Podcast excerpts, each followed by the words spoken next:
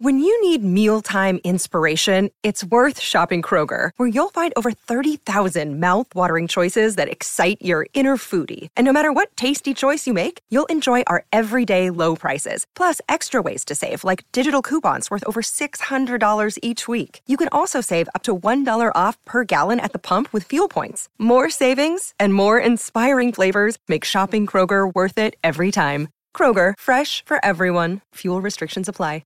Another day is here, and you're ready for it. What to wear? Check. Breakfast, lunch, and dinner? Check. Planning for what's next and how to save for it? That's where Bank of America can help. For your financial to-dos, Bank of America has experts ready to help get you closer to your goals. Get started at one of our local financial centers or 24-7 in our mobile banking app. Find a location near you at bankofamerica.com slash talk to us. What would you like the power to do? Mobile banking requires downloading the app and is only available for select devices. Message and data rates may apply. Bank of America and a member FDIC. Since the murder of George Floyd on Memorial Day 2020, hundreds of thousands of people in all 50 states and across the world have joined multiracial, multi-generational rallies, marches, and protests. Activists and journalists cite the sustained action and diverse coalition of supporters as indicators of a possible sea change in the fight for racial justice. According to a Monmouth poll in early June, 76% of Americans consider racism and discrimination a big problem up from 51% in 2015. One of the voices leading this newly energized conversation around race is Dr. Ibram X. Kendi, professor of history and the founding director of the Boston University Center for Anti Racist Research. Kendi distinguishes between two forms of racism segregationism and assimilationism. Historically, there's been a debate within racist thought between segregationists and assimilationists. Uh, and really, we can understand that debate as a debate between, in a sense, nature and nurture within the racist debate. And so you had a segregationist stating that Black people were inferior by nature. And they were biologically, or even in, in our era, they'll say genetically, and therefore permanently inferior. And so they cannot be developed and civilized. Assimilationists have historically said that Black people are inferior by nurture. And so, therefore, it's their environment that is causing them to be inferior or deficient, whether that environment is the environment of barbaric Africa, pathological African American culture, or the environment of slavery, segregation, or poverty. It's the environment that is leading to their so called behavioral deficiencies. And so, because it's the environment, we can change the environment in the way we can't change nature. More specifically, assimilationist racism presupposes that black environments need to be changed to model white culture, based on the implicit or explicit belief that black culture is fundamentally inferior to white culture. Assimilationism doesn't always show itself in such obvious ways as segregated schools or whites only water fountains. But it's still racism. Welcome to Ministry of Ideas. I'm Zachary Davis. In this episode, we examine racism as manifested through assimilationism. We look at how black leaders, past and present, have challenged racist assumptions about black cultural and intellectual inferiority and explore how to open up new forms of cultural engagement based on equality and mutual exchange. Any person of color in America today can tell you about the many ways they've been pressured to assimilate into white culture, such as adjusting their grammar and speech style to help them sound respectable, or choosing hairstyles and clothing that will be considered professional in predominantly white spaces. This kind of adjustment is often called code switching. One example of code switching lent social psychologist Claude M. Steele the title of his book, Whistling Vivaldi which he describes in a 2013 Not in Our School video. The book that I, I've written about this is Whistling Vivaldi, and it's taken from a story of an African American, uh, he's, he's now an editorialist for the New York Times, Brent Staples, uh, large African American guy, and when he was uh, showed up for graduate school at the University of Chicago years ago, and walks down the street dressed like a student and so on, he realizes that uh, he's making whites uncomfortable. and they're avoiding eye contact and sometimes even crossing the street to stay out of his way. Um, and he realizes from their behavior that they're seeing him stereotypically. They're thinking of him as a possibly menacing African American male on the south side of Chicago, and they're apprehensive and they're moving away from him. So he's being seen through the lens of that stereotype. There, there's a huge social impact there of a, uh, on, on him, and it's depressing to him. And he writes about this in his, his autobiography. Um, he eventually learns a little simple tactic, which is that as he walks down the street, if he whistles Beatles tunes and whistles Vivaldi, then he's seen completely differently. He's just seen as a, as a, uh, a black graduate student at the University of Chicago and not as uh, a potentially menacing guy. Today, we hear thousands of similar stories about how minorities are pressured to channel what is coded as white culture, such as classical music by Vivaldi, to survive in America. The pressure to blend in, to assimilate to white culture, is a centuries long struggle. Consider one particularly telling story of a black woman named Jane Manning James. In 1842, Jane Manning James converted to the Mormon faith. She and her family walked from Connecticut to Illinois, where Jane joined the fledgling community and was even invited into the household of the Mormon prophet Joseph Smith. James could find a home among early Mormonism because early Mormonism was, in Kendi's terms, assimilationist, not segregationist. Mormon scripture taught that race was an external mark of one's ancestors' sins, rather than an essential quality of a person. This meant that Mormons believed that black and brown people could shed the racial legacy of their forefathers through righteous living. In fact, James had reason to believe that this promise extended to her personally. Here's Max Mueller, a religious studies professor at the University of Nebraska Lincoln. We actually know James was promised that she could shed her blackness and become white. Hyrum Smith was the patriarch of the church.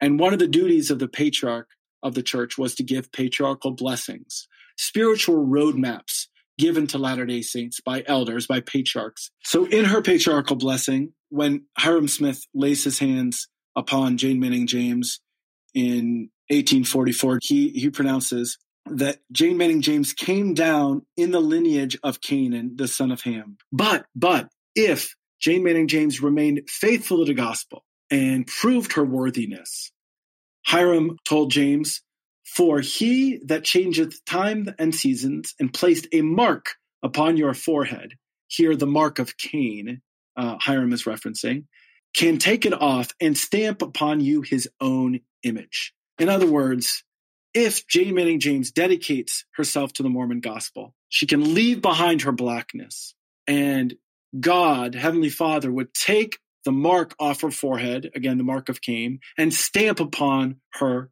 his own image, right? Stamping upon her the stamp of whiteness of the original family. In other words, James was promised that with sufficient dedication to the Mormon gospel, God would make her white again. She took this promise seriously. Many years later, James told a local newspaper, quote, I am white with the exception of the color of my skin. By remaining faithful to the church, James felt that she had earned her whiteness and the spiritual blessings available to white members, things like a temple covenant and the sealing together of families. Unfortunately, James spent the rest of her adult life petitioning church leadership for the blessings promised her, but always being denied those requests. Christianity was one way some 19th century African Americans sought equality. Another was through the classical traditions of Greece and Rome. Starting in the late 1820s, free African Americans in northern cities advocated for classical education for African American students. Such an education, they argued, would prove students' intellectual competence and arm them to fight slavery and racism. The black abolitionist William Whipper, for example, said in 1828 If we ever expect to see the influence of prejudice decrease and ourselves respected, it must be by the blessings of an enlightened education. It must be by being in possession of that classical knowledge. A classical education, they believed, meant cultural capital and equal claims to American citizenship. Frederick Douglass showed the power of such an education by incorporating classical rhetoric in his powerful writing and public speeches advocating for abolition and black equality. Frederick Douglass says reading Cicero and others gave him the language he needed to fight for our equality. Frederick Douglass used to spend hours in his library reading classics and writing. Um, and he started that as a slave. It gave him these phenomenal oratory skills. And he didn't use those oratory skills to just look like and you know assimilate into white culture. You know, he used it to to fight in the abolitionist movement. My name is Dr. Anika Prather, and I am adjunct faculty at Howard University in the classics department. Dr. Anika Prather has studied the ways that Black American communities have read and used classical literature, especially in their struggle for survival and equality. In the later 19th century, as Jim Crow laws and pervasive lynching devastated African American communities, Black Americans continued to turn to education. One reason why African Americans and their advocates believed that a classical education would earn them respect and equality was that classical learning was a central pillar of white European and American high culture. South Carolina Senator and slavery advocate John C. Calhoun once said that he would only believe that black people were human when he found one who knew Greek syntax. But African American educator and activist Fanny Jackson Coppin rejected the idea that the only value of classical education was assimilation to white culture. Here's what she said at the World's Congress of Representative Women in 1893. Our idea of getting an education did not come out of wanting to imitate anyone, whatever. It grew out of the uneasiness and restlessness of the desires we felt within us. The desire to know, not just a little, but a great deal. We wanted to know how to calculate and eclipse to know what Hesiod and Livy thought. We wish to know the best thoughts of the best minds that lived with us. Coppin didn't see the classics merely as a path to assimilation, but as a path to liberation. Another person who believed in liberation through the classics was the African American scholar and activist W.E.B. Du Bois. Du Bois was born in Massachusetts in 1868 and studied Greek and Latin in high school and college. In 1895, he became the first African American to earn a PhD from Harvard.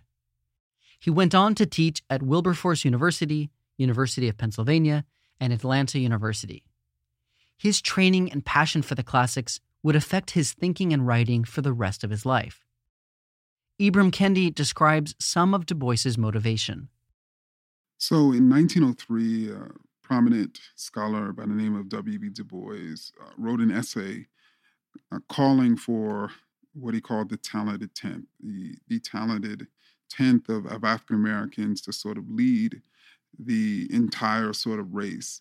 And, and one of the things that he stated to substantiate this existence of, of the talented tenth, in other words, how to the way he distinguished the talented tenth in that essay was to essentially state that this talented tenth had reached the heights of European culture. In other words, they had assimilated. And the bottom 90th had not assimilated, had not essentially, I should say, culturally became white. And, and so, what made the talented 10th of Black people superior to the bottom 90th was because they essentially had been able to reach the heights of European culture, literacy in Greek and Latin, the knowledge of European history and literature, um, the speaking of the King's English, and appreciating and, and, and being knowledgeable about European classical music, the sort of mannerisms of, of Euro Americans being practiced by, by African Americans, the sort of style of clothes, all of these different sort of measures of culture, uh, he was a sort of assessing. Upholding Greek and Latin literature, European history, and classical music and art as the highest possible measures of culture, that can be a defining trait of assimilationist racism. But like Fanny Jackson Coppin, Du Bois saw something besides assimilationism and Eurocentrism in classical literature. He saw a radically different form of community. In his 1903 book, The Souls of Black Folk, Du Bois ends one chapter with the following lines, which Anika Prather reads for us.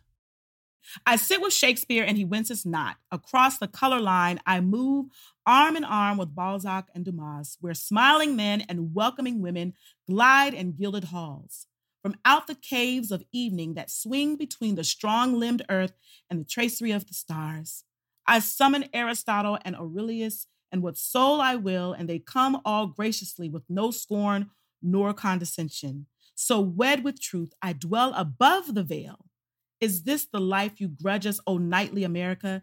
Is this the life you long to change in the dull red hideousness of Georgia? Are you so afraid lest peering from this high Pisgah between Philistine and Amalekite, we sight the promised land?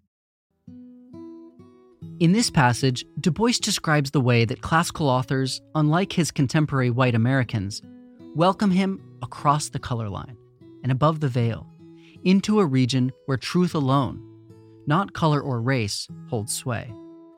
The veil and the color line are terms Du Bois uses throughout the souls of black folk to describe the racism and oppression in America that separates African Americans from whites.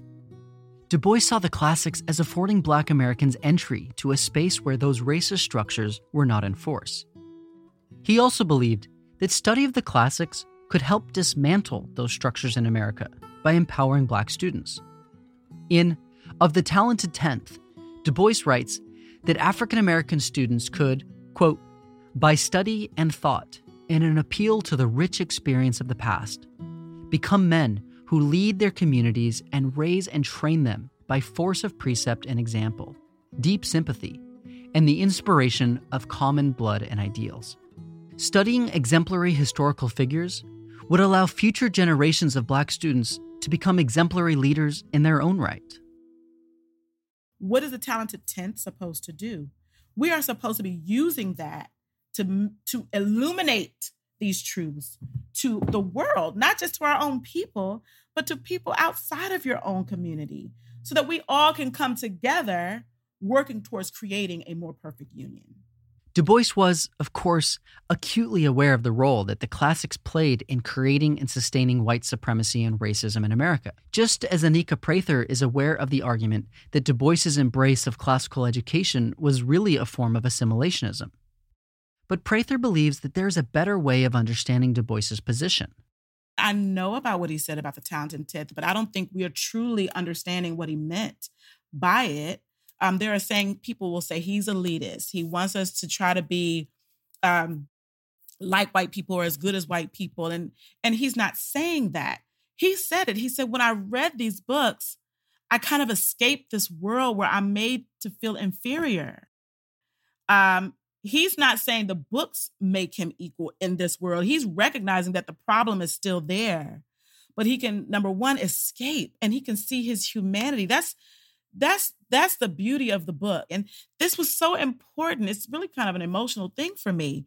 Um, this was so important because here they are as an enslaved people counted as three-fifths human a space where they can be killed for no reason and no one's held accountable.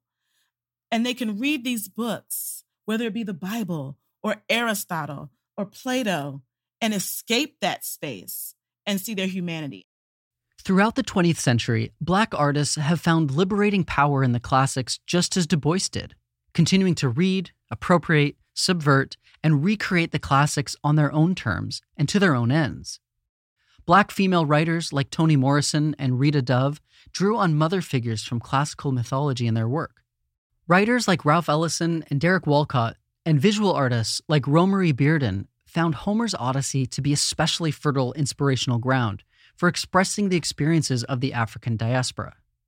As the Afro Caribbean poet Walcott pithily described it, the classical tradition was, quote, green manure under the green bananas.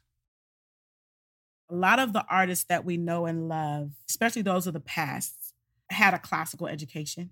I mean, Toni Morrison's minor was classics at, at Howard University. And um, I look at Zora Neale Hurston. I mean, she was well versed in the classics. She was an archaeologist. I mean, she definitely delved into the past and the past texts. Um, and they used it to elevate our people. But I don't I don't know if any of them were intentionally saying, I'm going to use classics to show how smart I am. And I'm going to insert this in this text just to prove it. Or I'm going to use classics to show that we should all read classics. I think because of the education they had, it was just a part of their language, it was a part of their literacy. Black engagement with the classics does not need to be about assimilating in the sense of conforming to a superior culture or striving to ingratiate oneself with the dominant group. It can be about using the classics in service of Black culture to enrich and develop Black artistic traditions. In fact, this kind of self empowering engagement may be the most powerful tool against assimilationist racism. One reason this alternative form of cultural engagement and appropriation is so necessary is that assimilationist racism is pervasive in America, sometimes in what appears to be civil rights victories.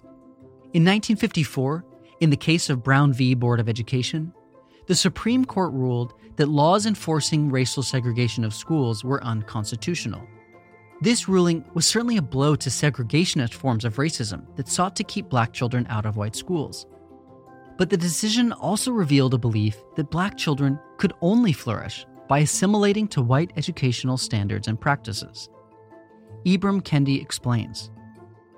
Most people, when they think of the Brown v. Board of Education, which decision which classified uh, Jim Crow segregation in schools as, as unconstitutional, the assumption that I think people have is that the court, the Supreme Court, struck down uh, segregated schools as unconstitutional because they realized that those schools were not equal. In other words, that separate but equal had been a lie. But that's actually not why they ruled in, as the way they ruled. The um, Chief Justice Warren found that the schools were equal or being equalized. According to the courts, the problem was not that Kansas schools were unequal. Justice Warren stated explicitly that the state's black and white schools were evenly matched in buildings, curriculum, teacher salaries, and qualification. So, what then did Justice Warren see as the problem? What he found as the problem was that the Negro school was essentially retarding the intellectual growth of Black children. That is what he found as the problem, and why he found that segregated schools were unconstitutional. He did not say anything about the white school retarding the intellectual ability of white children. And, and that's partly why, in, in response to the Brown decision, the busing movement emerged, which essentially, in most cases, meant that black children in supposedly inferior schools were going to be bused to um, supposedly superior white school.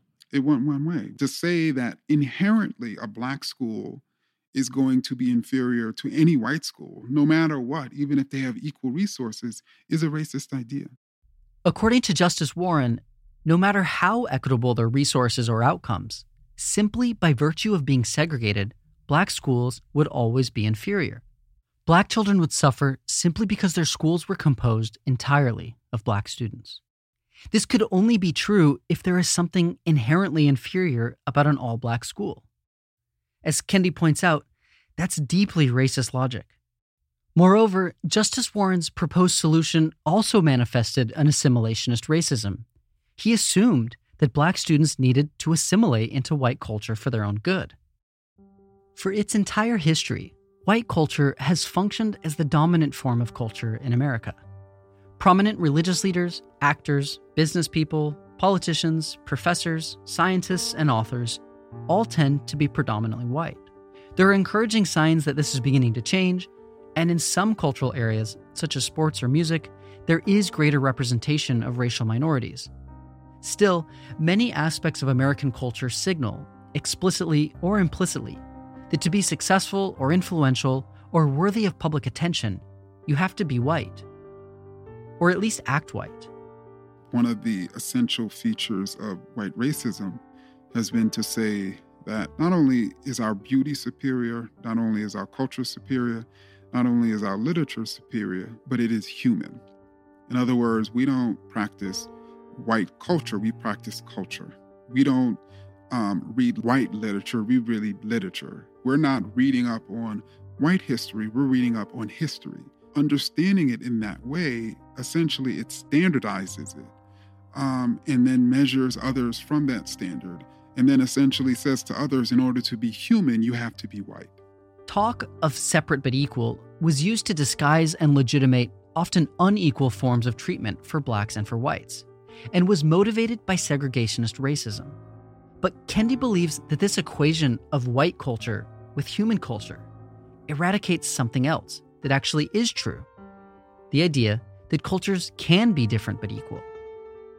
I think that you can recognize difference as equal. Assimilationists typically do not. Assimilationists want to create one way of knowing and being and looking in the world. And that's what they consider to be equality when when black people are if somehow possible looking the same, acting the same way, worshiping the same way, talking and feeding themselves in the same way. They view that as equality, that sameness. And which essentially means that sameness ultimately becomes white culture and the ways of white people. Um, and which essentially means that the ways of black people must be eradicated, that the cultures of, of black people must be eradicated. That is what they see for assimilationists as their goal because they view those cultures as inferior. In 2008, Barack Obama became the first black president of the United States. But Obama's presidency arguably reinforced assimilationist views about black cultural inferiority. Here, here's my attitude. Uh, you know, I think passing a law about people wearing sagging pants is a waste of time.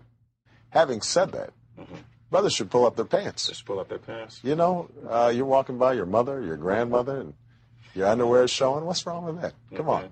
You don't have to pass a law, mm-hmm. but that doesn't mean folks can't have some sense. This is Obama in a 2008 interview with MTV. In February 2019, at a town hall with black youth in Oakland, California, Obama again took aim at fashion choices culturally coded as black seeing them not as a culturally specific fashion choice, but as something inherently disrespectful. I, I mean, let, let, let me say this. Like, if you are really confident about your financial situation, you probably are not going to be wearing an eight pound chain around your neck. because you know, oh, I got bank. I don't have to show you how much I got. I feel good. It was comments like these that drew criticism of Obama from African American journalists. Here's Atlantic writer Ta-Nehisi Coates in a CBS interview in 2017. I did not always like the way he addressed African Americans. I thought that there was a, um, a rhetoric of um, what people term as respectability politics. That is that African Americans, because of some aspect of their behaviors, uh, bear some responsibility for the fact that there are huge gaps, huge socioeconomic gaps between the black community and the rest of the country. Um, not only do I not believe that, I don't believe it's appropriate for the President of the United States to say that. Coates picked up on what was only implicit in President Obama's remarks the suggestion that black people should quit dressing in stereotypically black ways. In both these examples, Obama seemed to be telling black Americans, you haven't assimilated enough. It's actually not surprising to find President Obama echoing assimilationist rhetoric, since Obama is himself a product of assimilation. He may have been the first African American president, but Kendi would point out that many Americans were comfortable with a black president only because he was raised by white family members, studied at Harvard, and didn't use black vernacular speech patterns. The highest elected office in the United States of America may no longer be segregated, but it remains subject in every way to assimilation.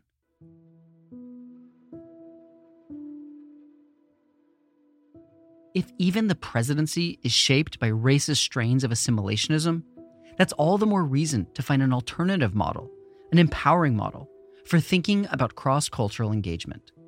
Black engagement with the classics can provide one such model Anika Prather explains that even Ta-Nehisi Coates, with his firm rejection of assimilationism, finds valuable tools in classical myth. Well, I just recently read um, Between the World and Me by Ta-Nehisi Coates, which was phenomenal. But like in the first couple of chapters, he's talking about Prometheus. You know, he makes a quote about, you know, our heritage. Unfortunately, our heritage is just as much African as it, as it, as it is the is the West. And I think he's saying it's because we got to survive here. So the man has read the classics, you know. Even and so, if if, if you think Ta-Nehisi is is trying to assimilate, then something's wrong with your perception because I think he's very clear that he's clearly not trying to do that. But he's using his words, the literacy he's gained. He's an avid reader and researcher to to to be a, a, a voice for us.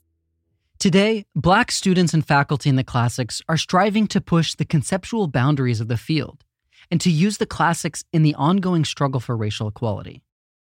Professor Shelley Haley, one of today's most prominent Black classicists, is president elect of the Society for Classical Studies, the SCS, which this year issued a statement supporting the Black Lives Matter movement and organized conference workshops on diversity and inclusivity in the classics.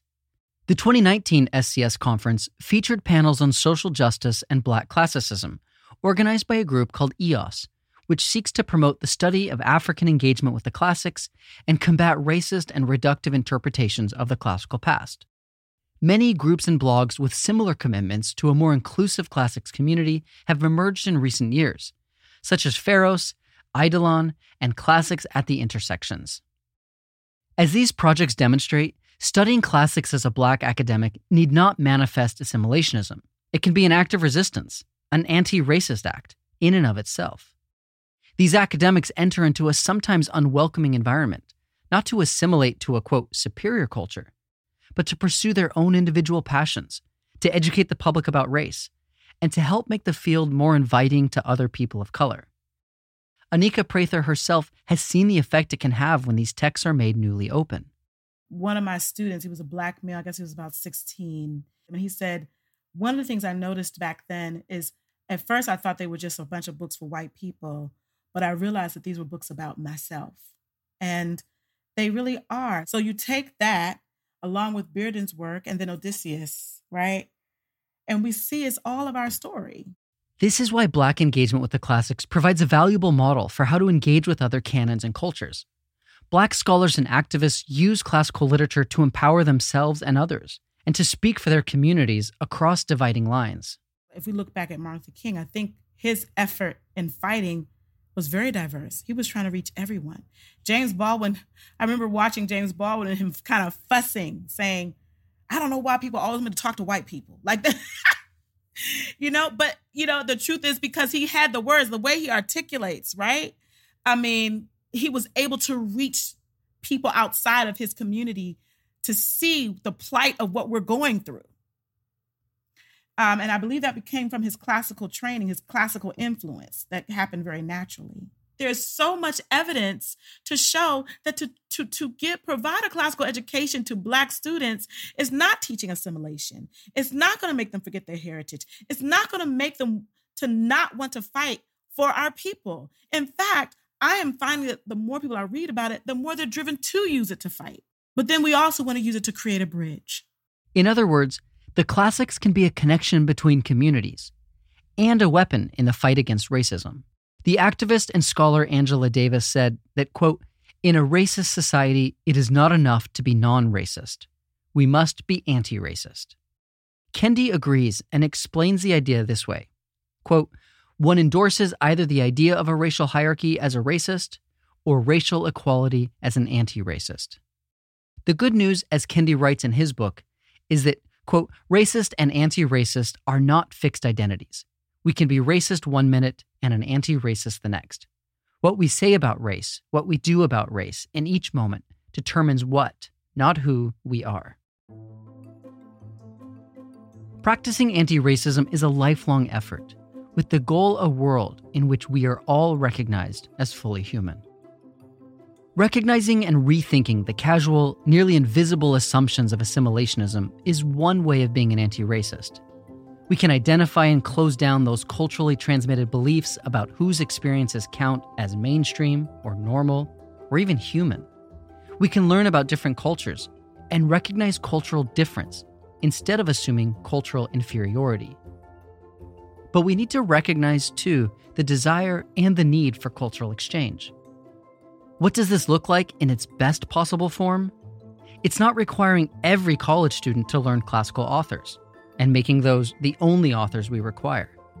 It's making classical studies open to every person who wants to enter the field and making other fields of study just as open. Teaching authors like W.E.B. Du Bois, Derek Walcott, and Ta-Nehisi Coates, as well as authors like Homer and Cicero. It's not about hierarchy, it's about access.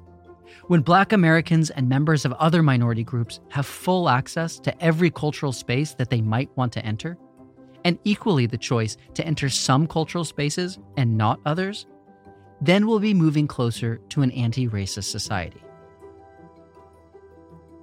An anti racist would say that every sort of culture um, should be viewed as on the same level because we can't assess other cultures from our own cultural standard and that you can have an inequality of difference. In the in the way you know you can have two teams running completely different offenses and an analyst will say you know what? Those offenses are equal in terms of their effectiveness and, and output and even deficiencies. And and so i think that that's how an anti-racist would think about it. We can be different but still equal. Because every person and every culture has gifts gifts that we can learn from, gifts that we can celebrate, and gifts that we can share with one another.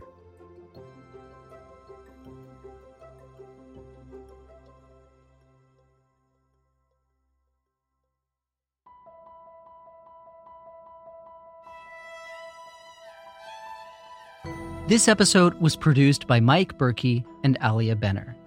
Voice acting support provided by Heather McCletchy Leader and James Jones. Ministry of Ideas is produced at Harvard Divinity School. It is produced by Nick Anderson, me, Zachary Davis, and Maria Devlin McNair. Sound design and music is by Steve LaRosa. If you enjoy this podcast, you can support us by sharing the show with your friends, subscribing, and reviewing us on Apple Podcasts. For more information, visit our website at ministryofideas.org. You can connect with us in a few different places. We're on Twitter, Facebook, and Instagram, where we're at Ministry of Ideas. You can also email us at zachary at ministryofideas.org. Ministry of Ideas is a proud member of Hub and Spoke, a Boston centric collective of smart, idea driven podcasts. You can check out all of our shows at hubspokeaudio.org. Today, I want to tell you about a great episode of the Hub and Spoke podcast, Soonish. American Reckoning, from host Wade Roush, is a deep and powerful investigation of the forces behind American polarization and what can plausibly be done about it. It's an incredibly important story and well worth listening to. Learn more at soonishpodcast.org. Hub and Spoke Audio Collective.